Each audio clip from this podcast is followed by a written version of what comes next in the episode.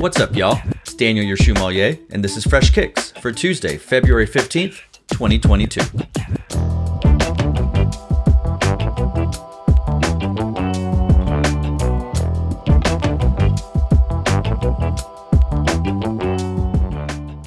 The Slavic world has become a bit of an internet sensation with online content creators and entertainers like Gramatik, Slavic Affairs, and Boris. Gramatik is a now low temp, famous Slovenian electronic music producer who handcrafted his career and destiny via Beatport, perfecting his street bangers like Balkan Express, and after serving time under a couple of labels, formed his very own Lowtemp recordings. Slavic Affairs is a Slovenian YouTube channel that focuses relentless energy on the proud retelling of, unknown mostly to the West, Slavic history and supplement those uploads with equally thoughtful Slavic trap mixes, masterful sonic amalgamations of traditional Slavic music and contemporary trap beats. And then Boris, a YouTube character who uploads comical reviews and how to videos that include episodes like How to Squat Like Slav, How to Slav Your Car, and Why Slavs Wear Adidas in his fairly extensive episode catalog. Life of Boris episodes are heavily laden with Adidas fanfare, and they are entertaining enough to inspire a Fresh Kicks episode highlighting cultural allegiances to D. Mark Meet Dre Streifen. That was awful. D. Mark Mit Dre Streifen. The brand with the three stripes. How do brands like Adidas weave themselves into the fabric of regional and global cultures? And why do these cultures seem to embrace them as though they are part of the family? We're lucky if we can just scratch the surface of this mystery, but we hope to share info that is new to you, and we aim to spread some sneaker love across borders and do our part to obliterate continental divide as we share. It's the way of sneaker culture. Now, the how, or is it why, our beloved Slavic brothers and sisters came to venerate Adidas as a religious zealot may venerate a saint is not at all very complicated. In short, we had the Moscow Olympics of 1980. Adidas, approaches the Russian team. The Russian team insists two stripes, not three, and no trefoil in order to maintain their strict no Western influence code. The fans see striped tracksuits, and they want them. Bootleggers start, well, bootlegging. Those with the means learn striped brand is Adidas, and then they buy the real thing. Three stripes, like German cars in Europe, become status symbols. Russia then has the greatest influence on Eastern Europe. Guess what? The Berlin Wall comes down. Goods from the West become accessible to the East. Slavs adopt Dassler as if they are one of their own.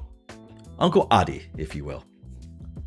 This widely accepted story behind the Adidas real estate on the landscape of Slavic athleisure is apparently just that straightforward.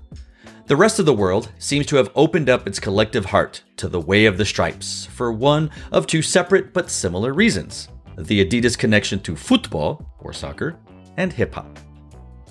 Football.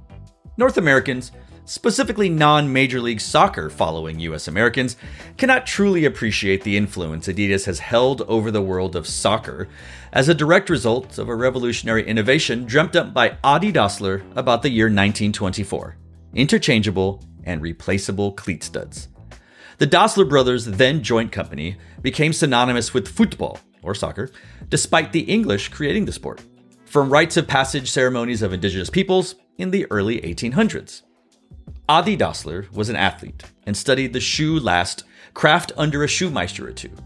Adi, as a shoe buff himself, won the shoe war when the Dassler brothers' shoe factory split and became bitter rivals Adidas and Puma. So Adidas pretty much owns fan imagination in every country that holds soccer or football in the same regard as a religion. Now, hip hop. Hip hop is also religious like, to about as many or more as hold soccer near and dear.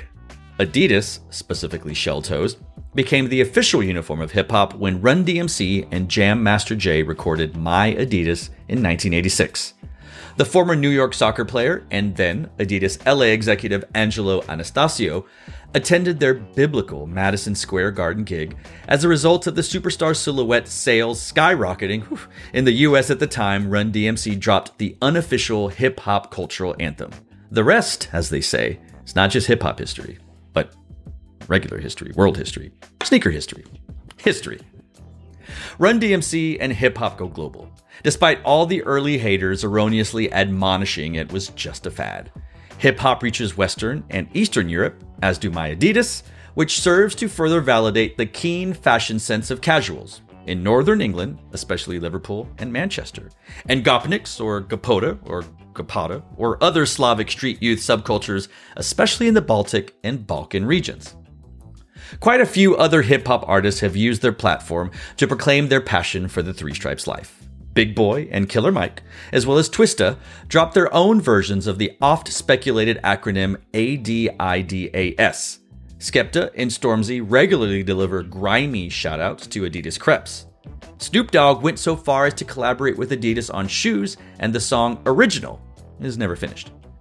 The list goes on and even crosses over into rap metal band Korn's ADIDAS and Mancunian legend, and hardcore OG sneakerhead Ian Brown's genius, Just Like You. Quick side note Ian Brown, Stone Roses, and Liam and Noel Gallagher, Oasis, are all from the Manchester area and have all signature shoes under the Adidas Originals Special range. Originals and Special are ideas from the mind of curator Gary Aspden, also from Northern England, the Blackpool area.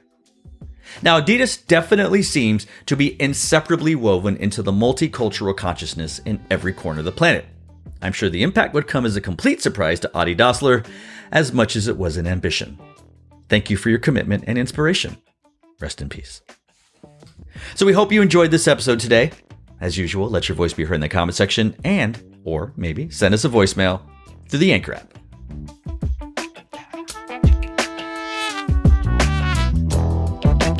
And now for a quick rundown of sneakers dropping this week. As always, release dates and prices are subject to change, so be sure to double check for the shoe's availability and price.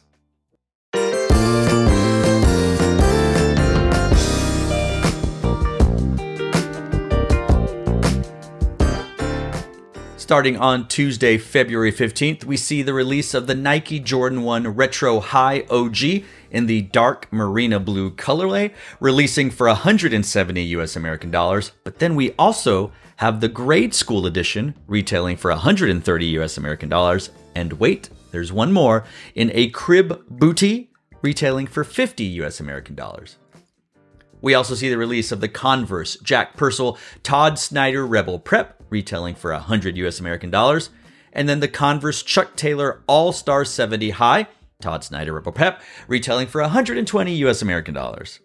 And then on the 16th of February, we see the release of the Nike Air Force One Low Lux in the Providence Purple colorway, retailing for 130 US American dollars.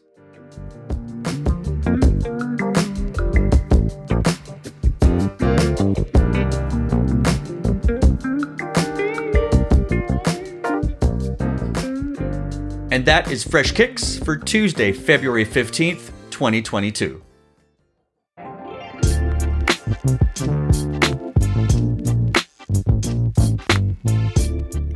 Fresh Kicks is recorded, edited, and produced by me, Daniel Montoya Jr., in Austin, Texas, and is co written by Amado Rodriguez, aka at Rex Sneaker Profiler. Our graphic is created by Rachel Montañez, and our music is provided by Epidemic Sound. Follow us on Instagram at The Shoemalier and on Twitter at Daniel Montoya Jr.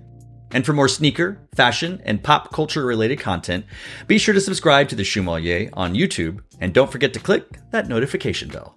And if you haven't already, please subscribe to Fresh Kicks on Apple Podcasts, Spotify, or wherever fine podcasts are downloaded. So, to all of you out there, wherever you are, thanks for listening. Stay tuned and just chill. Till the next episode.